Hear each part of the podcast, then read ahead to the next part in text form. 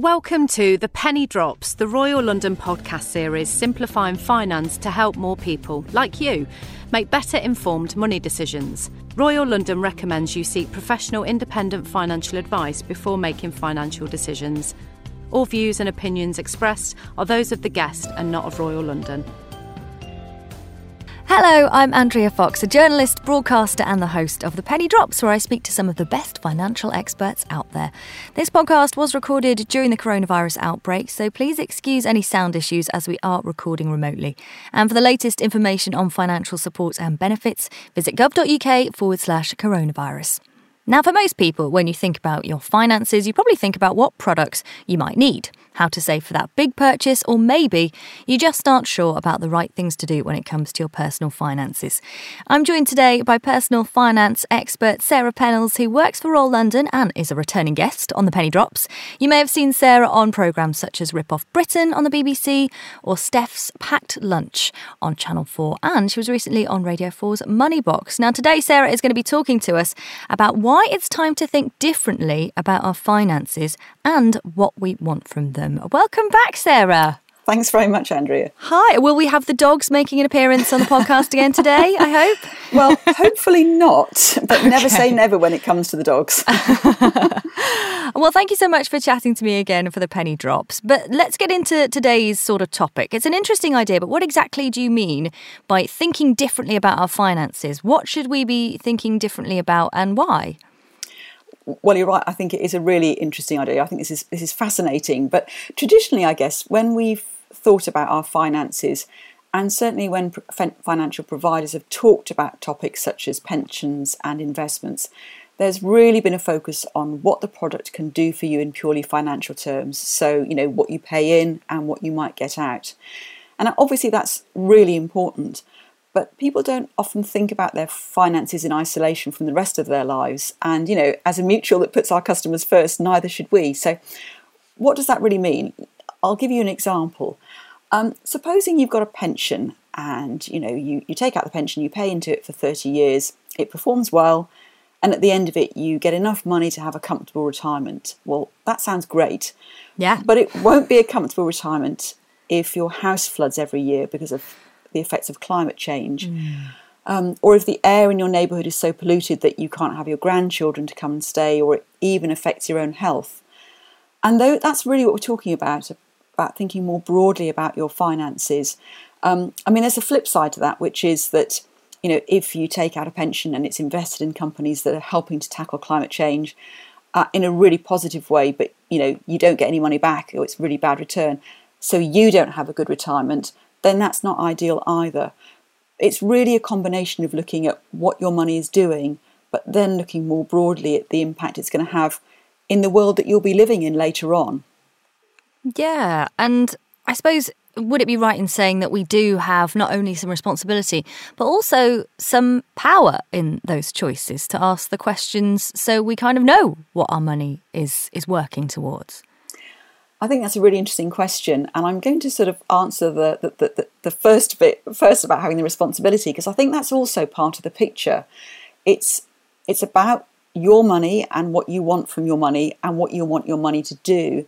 But I do think it starts with us understanding the responsibility that we have. So, you know, you might be thinking, well, why do I need to even think about my pension? Because I'm paying in, I'm paying national insurance, and there's going to be a state pension. Isn't that the government's responsibility to basically look after me in retirement? You know, I work, I work in my, my working life, and, and I should get something at the end of it. Mm. But if you look at what's been happening to the state pension age over the last few years, um, it's risen from sixty-five to sixty-six for men, and it's risen from sixty to sixty-six for women in the last, uh, well, decade or so. Mm. And it's due to rise to sixty-seven in a few years' time, and then planned further rises to sixty-eight and beyond. But if you talk to people and ask them, when do they want to stop work? When do they want to retire?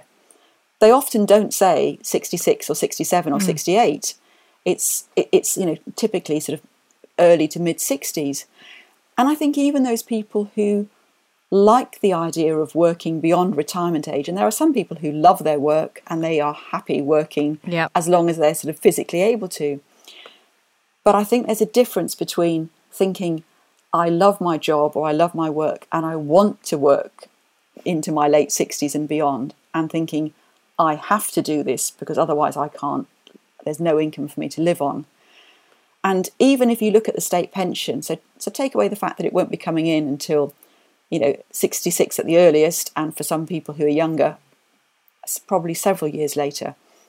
Currently, um, the most that you will get under the new system, which was introduced in twenty sixteen, is around one hundred and eighty pounds a week. So that's less than nine thousand five hundred pounds a year. And again, if you ask people what they want to retire on, you won't get one answer, but it's often more than nine thousand five hundred pounds a year. Mm. So that's why we all need to care about this when, you know, you might think, I don't I don't actually have any responsibility here. Well, well, unless you want to live on a state pension and you want to wait until it kicks in, there is something else that you will need to do. And for most people, that's going to mean putting money into a pension. And then we come to the second bit, which is kind of where we started talking about thinking about the power that that gives you. And I think, you know, pensions and power, those two words don't always go together very well. And that's, I think, because sometimes there's a real focus on, you know, the pension as, as, a, as a product. It's something that you can save into, and then when you retire, you take money out of it. And not actually what it's doing in between. So while you're working and paying mm. in, and if you're if you're working for a, you know, for an employer, they, they pay in as well. What's it doing in the meantime? And it, for a lot of people, it's a bit of a mystery. Uh, but actually, that money's being invested, and it's being invested in a wide range of companies. And some of those companies will be doing things that are very positive for the environment, for example. Some of those companies maybe do things that are less positive. But that's where that power comes from, because if you take, if you try, start trying to asking questions about where your pension money is invested and finding out, um, actually you realise that you do have some power. And once you look at the collective picture, so it's not just you investing and you making a decision, but with a pension provider, you know, like Royal London, looking after, you know, millions of people's money, then actually that's quite a lot of what power or influence, whatever word you want to use, in terms of having conversations with companies that that Royal London invests in about what they're doing, why they're doing it, and starting to kind of influence, put pressure on them, challenge them to get them to change their behaviour, to get them to um, take steps to improve the, the, the, the footprint they leave on the environment, maybe make sure that they are treating their workers fairly, engaging with their community. I mean, you know, the, the list goes on and on. And it does remind me of a quote which is often talked about in sort of in, to do with the environment. What can I do? Said eight billion people. So there is that opportunity, isn't there? I remember when I very first opened my pension with the first provider my pension was with, I think I said um, uh, no guns mm-hmm. and no war, something like that. Like that's all I thought I could sort of say. Yeah, I don't want to invest in anything like that. But if people are starting to ask more questions, not only about their pension, but any investments, what are sort of some of the terms that we can look out for? Again, that's a really good question, because um, financial products do come with their own language, jargon, jargon, whatever you want to call it. I mean, let's not let's not sort of, you know, sort of step cautiously around this one, jargon. And the sort of responsible investing, well, the sustainable investing world um, has its own jargon, and those are just a couple of terms I've thrown in there. And I do think that that can be a bit of a challenge in a way to kind of getting to grips with it if you've never thought about, well, actually, maybe I do care what my pension money is doing. But I would say don't be put off by the jargon. And I say that as somebody who, like you, you know, years ago when I first started working for myself and I set up my private pension, I wanted it to be invested in a responsible way. But I mm. didn't I didn't even know the word, you know, responsible investment at mm. the time. I just knew there was some... There's no language for it. Yeah, some companies I probably didn't want to have my money in. Yeah. And I did find it, it's a bit of an alphabet-y spaghetti really in terms of the in terms of the language. But I'll, I'll just sort of talk through a couple of the main ones that you might you might hear. So um, there's a, a sort of an acronym called E S G, which is one mm. that I think is is going to be used sort of increasingly in coming months as there's a real focus on on climate change, and as we're going to, the U K is going to be hosting this big climate conference in November yes. in Glasgow, uh, COP twenty-six, which people may have heard of. So E S G stands for environmental, social and governance.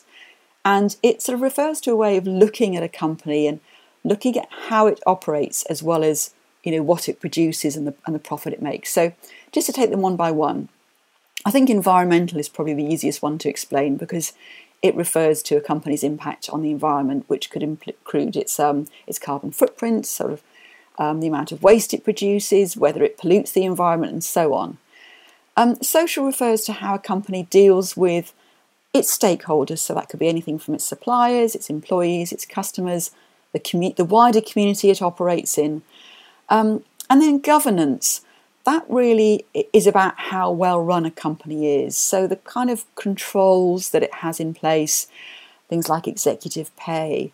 And responsible investing takes those um, environmental, social and governance factors into account. What that means in terms of how a company or a fund invests can vary widely. So uh, with some providers, and, and Royal London is one of them, Um, we'll engage with companies that we invest in responsibly. So that means that fund managers will have conversations with these companies rather than just either making a decision to invest or not invest. And that could mean that pressure is, is put on companies. So mm. to give you an example, when you do invest in a company and you become a shareholder, you normally get, get a vote, and you get to therefore have some influence um, in what a company does. Now, if you're an individual investing in a large company, that's quite a small amount of influence. But if you're investing on behalf of, you know, many thousands uh, or hundreds of thousands of, of customers, then it gets a bit bigger. Um, shareholding normally means, though, that you will have a bit of a say in how a company is run. So to give you a couple of specific examples, in twenty nineteen, Royal London's um, Asset Management's Responsible Investment Team sent one hundred forty-one letters to companies to explain why they were voting against or not voting on various proposals in the company's annual general meeting. So um, companies have to have an annual general meeting, and it's it used to be a chance for investors to kind of gather in one room and to kind of vote and, and give feedback on how they thought a company was doing. Well, even before COVID times, you know, big companies, that was not really happening. Some investors might be there in person, but many people wouldn't be. But the voting is still something that's quite important. So rather than voting in favour of what the company's executive were proposing, Royal London Asset Management Responsible Investment voted against or abstained. And the reasons for this varied, but um, a common thread was concern around executive pay and corporate governance, um, okay. as well as areas like energy use and climate change. And there are loads of other examples where on individual companies where they have been sort of encouraged to change their ways. When it comes to investments and making an impact with our investments, I suppose when it comes to this phrase E S G you've just described, what's ethical for one person might be slightly different for another. So what are the sort of examples in the real world that you could give us of um, of, of sort of E S G products? I think that's such a good point that you've made about, you know, what's ethical to one isn't necessarily to another. And I think that is why it's a really good idea to have a to do a bit of research and to have a real think about what matters to you. Just to give you some really, a couple of specific examples of um, the engagement I was talking about earlier. So basically talking to companies that you have a shareholding in and trying to influence them. Mm. So um, S S E is a major energy supplier, which yeah. I think many people will have heard of. And it's committed to be net zero by twenty fifty. And net zero means that there's a balance between the amount of greenhouse gases um, that the company puts into the atmosphere and the amount that it takes out. Um, so S S E isn't doing this alone. The U K government's actually made a commitment to be net zero by twenty fifty, as have a whole range of companies. But for an energy company to be net zero, there's going to be a really sort of fundamental change in how it operates and, of course, you know, what it actually sells. And while moving to net zero will be good for the environment, it may not be good for people who work in that sector. And there is also the potential danger that household energy bills could rise. So Royal London's Asset Management's Responsible Investment Team have been um, engaging with S S E about how it makes that transition away from fossil fuels in a way that also takes into account wider effects on the economy and society. Mm. Just one example of how talking to a company can begin to make a difference. And I'll just give you one more, which is um, Adidas. So a couple of years ago, this the sportswear brand faced a bit of a backlash from both uh, the public, from its customers and employees, over repeated instances of racially insensitive marketing. And the responsible investment team at Royal London Asset Management decided to vote against the approval of um, management acts, and they may consider sort of further action in the future. But it was just a way of registering and sort of stating that there was something that the company was doing that was, you know, maybe not in line with what the what the um, responsible investing team were really looking for around these E S G criteria. Yeah, that's so interesting to hear because, like you say, environmental issues, social issues, they are vast and complex. So it's it's it's not always a simple answer to these things, is it? And, you know, speaking of in making ethical investments, I've spoken to someone before and they explained how they maybe wouldn't want to invest in a distillery, for example, so anything to do with alcohol. But for someone else, they might be not not find that an ethical question at all. So, yeah, it just comes down to what is important uh, for us as consumers, really. And just to flag, if you are listening to this, we did touch on some other um, sort of ethical issues last year, Making Ethical Choices with Your Money with Rob Harrison, from founder of Eth- Ethical Consumer. If you haven't listened to it yet, do go back and listen to that one as well. But we have touched on pensions, Sarah. Um, but am I right in thinking when it comes to your pension, we should all be taking advice from a financial advisor? It's a really good idea to get impartial advice from a financial advisor, especially for areas like pensions, where the kind of decisions that you make today could mm. have a very long-term impact. It's one of those things like, oh, this seems like a really good plan. I'm, you know, a really good thought now. I'll do this, and I'm I'm twenty-five or I'm thirty, and then actually you might find when you're sort of fifty-five or sixty that there could have been a better way of doing it, that maybe if you'd actually sort of paid in a bit more or paid it in differently, or just made sure, as we've been talking about, that the pension that you have is really aligned to your value. So I do think it's a really good idea. And there's also some really interesting research that um, Royal London did in conjunction with the International Longevity Centre last year, which was looking at the emotional impact of taking financial advice. So there was some research done a couple of years ago which looked at the financial benefits, and I think mm. a lot of people with, would be kind of like, oh yeah, well, if you take financial advice, you know, hopefully you will be better off financially, yeah. that, that kind of figures. But the other benefit, which maybe people don't think of so much, it doesn't seem like an obvious benefit, is actually about feeling more in control of your finances and feeling less anxious. So there was some research done mm. last year looking at how people felt about their finances and comparing those who took advice from a financial advisor and those who didn't. And again, you might think, well, you know, it might be wealthier people who take advice from financial advisors, so maybe you're not comparing like with like. But actually, it, it, the research looked at two different groups, so it stripped them out to those who earn more than a certain amount, looking at those who took advice and those who didn't, and then those who earned less than a certain amount and doing the comparison again. And it was the same occurred. So if you were well off and you took financial advice, you felt less anxious and more in control of your finances than if you were well off and didn't take financial advice. So I thought, again, that was really interesting. It's not just about yeah. the amount of money you have. It's actually about this idea of having a plan, having an understanding of the longer term view of your finances, and having that expert advice and input from somebody who really understands what you want from your money.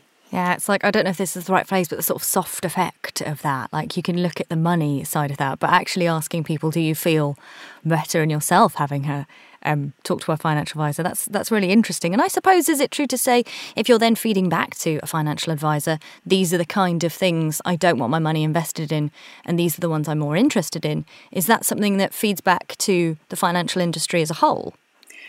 Yeah, so this is obviously a really important part of the conversation to have with your financial advisor. And I think it is something that the advice industry is certainly much, much more aware of now, because interest in responsible investing has really grown mm-hmm. over the last sort of ten, fifteen years. But it is absolutely, as you say, important to talk to your financial advisor, not just about what you want in financial terms. So not just say, well, actually, this is how I picture my retirement and this is what I think I might need, and this is the kind of lifestyle I'd like, so they can help you to build that kind of monetary plan to get there, if you, if, if you like, but also to really talk about and this is what matters to me in terms of what my money does. Yeah. Now, I think it's it, it's it's really worth pointing out that some financial advisors have more expertise in this area than others, and some right. financial advisors have more interest in this area than others. So don't assume that all advisors necessarily will have the same level of expertise around responsible investing. As with everything we talk about shopping around, it's really important to find an advisor who you feel comfortable with, who you feel has got the sort of expertise that aligns with what you're trying to achieve, but also who can help you, if this is important to you, can also help you to invest your money in a way that, you know, it's not just going to let, mean you can sleep at night, but you can sleep knowing that your money is trying to do some good. You know, I've got, uh, when I first went freelance many, many years ago and, you know, went away from having an my employer's pension, which I didn't really have to think about and put money in, it was a salary related one, to then having to sort out a pension and think about it. And that was exactly what I, you know, I was thinking, I do want my money to to do some good, and I don't want my money invested in certain companies. And that was a really important part of the conversation I had around the pension that I then wanted. I suppose we've talked about having maybe the power, the responsibility um, to make your money work differently for you and the world as a whole. But what other questions we should be asking to make sure, for example, that your pension's not only going to give you the life you want when you retire, hello, vineyard in Provence, but also help the climate, for example, which would be important to me? I think the first thing is actually just to start getting information about what your money is invested in. So right. um, again, there's some uh, an interesting project that Royal London did last year called The Secret Life of Pensions, which was looking at, I love the title, but yeah, it was it's a good title. Kind of, you sort of imagine your kind of pension going off and partying overnight, but it was yes. actually about um, where your pension money is invested. And, you know, back to this point that quite often we think of a pension as being, it's something I put some money in, and then when I when I stop work, when I retire, it'll be there for me and I can take money out, and not thinking about what happens in between. Mm. And it was really asking people what they knew about where their pension was invested. And actually, you know, for completely understandable reasons, there were quite a few people who just didn't quite know where it, you know, didn't know what happened to it at all. So thought it was sort of sitting in a bank account somewhere. Yeah. So the starting point really is actually might be quite a kind of, Um, sort of a switch of thinking for some people about actually it's not just sort of um, you know sitting in a bank account, it's actually being it's being invested, and it's being invested in a whole range of companies, and what those companies then do with that money could affect the world that we all live in, you know, in, in a in a small or a big way, the world that we all live in when we come to retire. And I think I mean that's something that I think is really exciting, actually, to think that you know, the money that you're investing today could mean there's a, a better world tomorrow. I mean, that sounds a bit like an advertising line, but you know what I mean? But yeah, it's true, isn't it? And I, I suppose a lot of the time when we talk of investments, we think of risk, but maybe this will be, you know, the next thing that we really have to consider a bit more than we have done in the past. Risk is absolutely something that you should think about. Mm. And uh, it, it, the two aren't mutually exclusive. So, you know, as you would expect me to say, you know, investing is something that is certainly not without risk. Um, mm. And you have to be comfortable with that and understand that if you're going to invest in, in the stock market, so put your money into companies, then their share price will rise and fall. And, you know, as we always say on these disclaimers, you could get back less than you paid in. Risk is always going to be an issue, but it's it's not like the two are mutually exclusive. So I mentioned um, the G in E S G as being yeah. governance, and that's down to how well a company is run. And in some ways, you know, you think, well, you, you only know how well a company's run when there's a headline, you know, good or yeah. bad, that, that we find out. It's like, oh, I never knew they were doing that. Mm. But sometimes, you know, some companies are more transparent about what they do than others. And in some ways, that's something that, you know, responsible investment teams will be looking at is what can we find out about how the companies run? What frameworks are in are there? How open are they about what they're doing? That that does feed into the risk. And I think, again, you know, sometimes there's been a tendency to think of, oh, you can do some good things with your money. Oh, and then there's the risk, and those two are separate. But actually, there is an there is an element to which they are intertwined, mm. and some companies are a bigger risk, or potentially a bigger risk, because of their impact on the environment, and some companies are a bigger risk because potentially they're exploiting their workers, for yeah. example, or they're a bigger risk because they don't have the right controls in place. Mm. And, you know, that's actually a big part of what responsible investment teams are, are looking at and the kind of decisions that they're making. We've talked a little bit about um, jargon. We've uh, sticking with pensions as well, because I think for lots of people with workplace pensions, I've heard of this phrase, pension default fund. Um, how is that sort of relevant to this conversation? Do you have much choice if it, your pension is through your employer? Yeah, it, so the default fund is the fund that if you are automatically enrolled into your workplace pension, mm-hmm. or you've joined any workplace pension, um, where it's one where, you know, there's a, it's called a defined contribution pension. So basically one where your money's invested and your employer's contributions all in these sort of big, big funds. Then if you don't make an active decision about where that money is invested, it will go into a default fund. Okay. And that's to make sure that basically your money just doesn't sit in a bank account, sort of essentially, that your money is invested, because over the longer term, um, that's, you know, that's the best thing to do with your money, is to invest it rather than try and sort of keep it in a savings account. Yeah. But a lot of people have their money in default funds without necessarily looking at where it's invested. And, you know, one pension provider's default fund may be different to another provider's default fund. So if you have a few pensions from your working life, for example, your money could be invested differently, albeit in default funds throughout the time. But, you know, I suppose more importantly, it could be that default fund does not align with your ideas. Mm. Um, so I, I think it's really worth looking at where your money's invested, and this is information that, you know, your pension provider can tell you. You can have a look, you know, either on the, the website. You know, you'll have a, um, a, a sort of login if you're a member of a workplace pension scheme. There'll be a sort of website where you can sort of log in, or um, maybe there'll be an app. So just sort of start thinking, well, actually, what's happening to my money? Mm. And then if you if you're thinking you'd like to explore it more, or maybe make some decisions about switching it, then it's a good time to maybe talk to a financial advisor, either, you know, your own if you already had one, or or find one if you don't. And this is where, you know, we were talking earlier on about the whole conversation around E S G and responsible investing. So make sure that you've got that in your mind if that's important to you when you're choosing an advisor. But that's where you can start then making a decision about where you do want your money invested. But if you don't do anything at all, then it'll be in the default fund. Yeah. So this phrase that we're talking about, default fund, is that something that applies to all pensions? It applies to workplace pensions that are defined contributions, so ones where you pay some money in, your employer does, you get tax relief from the government, and then when you retire, you can take some money out of that pot uh, to give you an income. Now, that's what the, the vast majority of workplace pensions in the private sector these days are defined contribution. Now, if you work in the public sector, then it's very likely that you will be in a defined benefit. It's sometimes called final salary mm-hmm. uh, type of pension.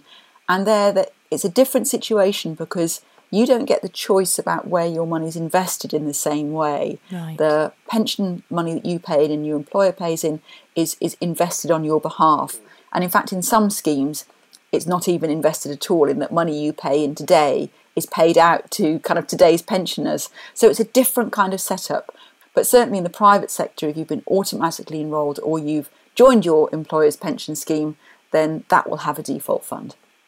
Yeah. So t- sticking with that then, how can I tell if the companies I invest my money with are having a positive impact? Is it something that all financial service providers are already thinking about?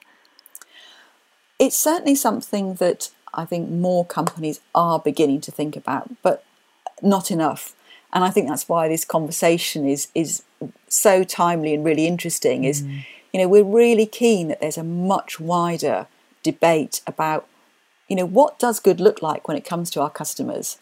And that example I gave right at the beginning of, you know, your house flooding every year yeah. or the air being so polluted that you can't have your grandchildren to stay. Mm. It, I think it really sort of brings to life why this matters and why it's, you know, why it's important for all of us to think about. It's not just some sort of nebulous idea where it feels like a nice thing to do.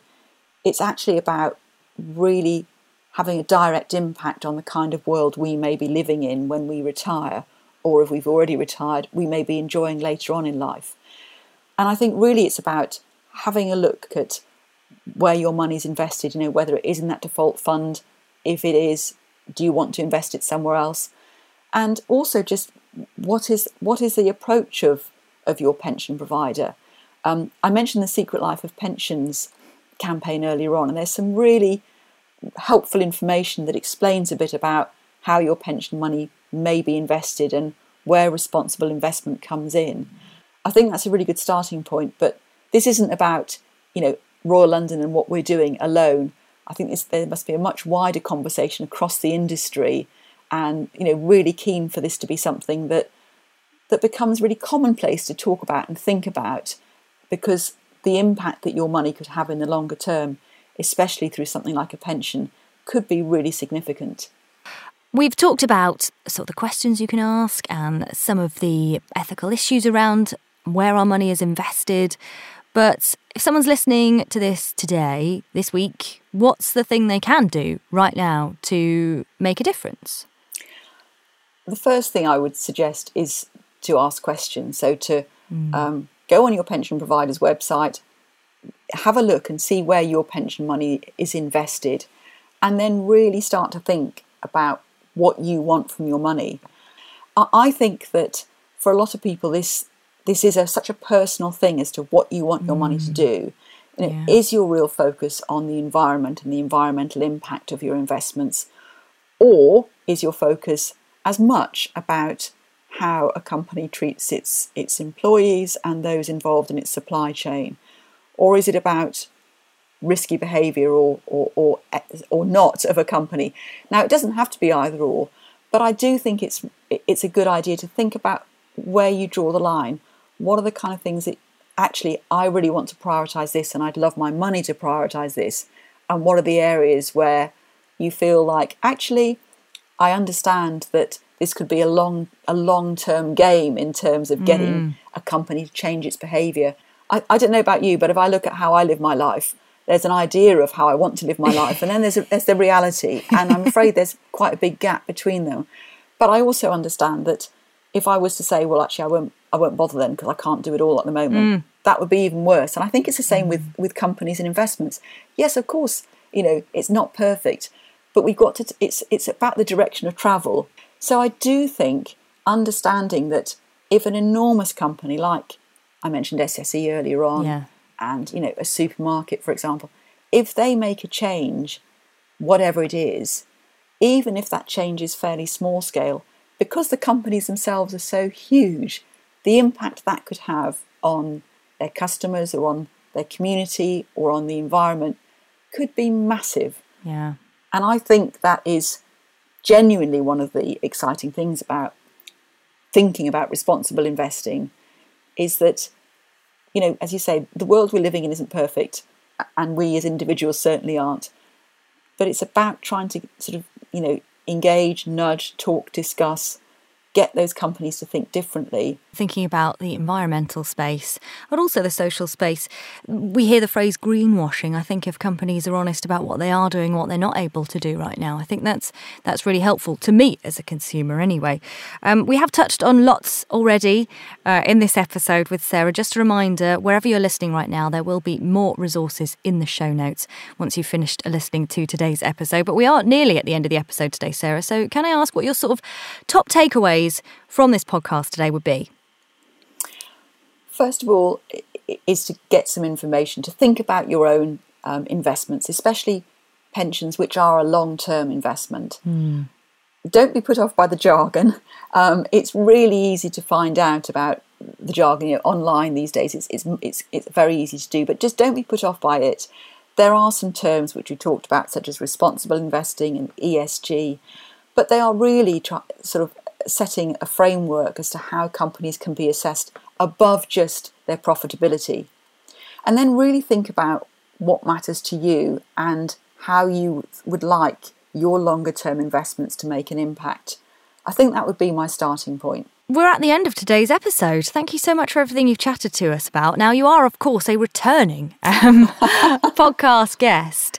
Uh, and we normally ask our guests what advice they give their eighteen-year-old self. But as you've done that already before, today we were wondering if you'd share with us the best piece of advice that anyone's actually given you. This is a really difficult one. I was thinking about this earlier on, and it's like there's been so many so many pieces of advice that I've been given, some that I've taken and some that I have to say I've ignored. But I, I suppose one that um, came back to me a, a bit over the last sort of year, sort of uh, eighteen months or so, when we've been living in really very tough times because mm. of the coronavirus pandemic. And sometimes I think a lot of people have found it all kind of overwhelming because there's been a lot to worry about. And somebody said, you know, will you will this still be an issue in you know, uh, ten days, ten weeks or ten months. And, you know, if it's an issue in ten months, then maybe you need to give it some brain space. But if it's not going to be an issue after ten days or ten weeks, kind of don't worry. and, and I have come back to that a few times in the last sort of year or so. Uh, and just understanding, I guess, that, you know, sometimes things can feel quite a bit stressful, especially because of coronavirus, but it does pass. Yeah. And I think just on a, On a completely lighter note, um, the other piece of, I don't know about advice, but certainly I've discovered, which is that if you order a plate of chips, no matter whether everybody says they don't want one, they will always steal your chips. I think the same might be true of puddings, to be honest. No, no, you have a pudding and then half your pudding is gone. Um, I love that about, yeah, I'm thinking about everything that I'm stressing about right now and wondering if it will matter to me in ten days' time. it's, it, I think it is helpful sometimes when you, You know, you, especially at the moment, I say a lot of people working from home and you yeah. maybe not having that support that you normally would, and you just mm. bounce ideas off and you just realise that actually some things don't matter. Mm. Yeah. And it's about taking that sort of step back, which uh, I've certainly have found that helpful over the years. Yeah. Oh, Sarah Pennells, thank you so much for joining me on today's episode. I've really enjoyed it. Thank you for chatting to me for The Penny Drops. Me too. Thanks for having me. Thanks for listening to this episode of The Penny Drops. We hope you learned something new and useful to help you with your finances. We'd love to hear what you think of the series, so please do leave us a review. Or if you have any comments or money questions you'd like us to cover, you can get in touch at the penny drops at royal london dot com. This podcast series is brought to you by Royal London, the U K's largest mutual life pensions and investment company. Royal London recommends you seek professional independent financial advice before making financial decisions. All views and opinions expressed are those of the guest and not of Royal London.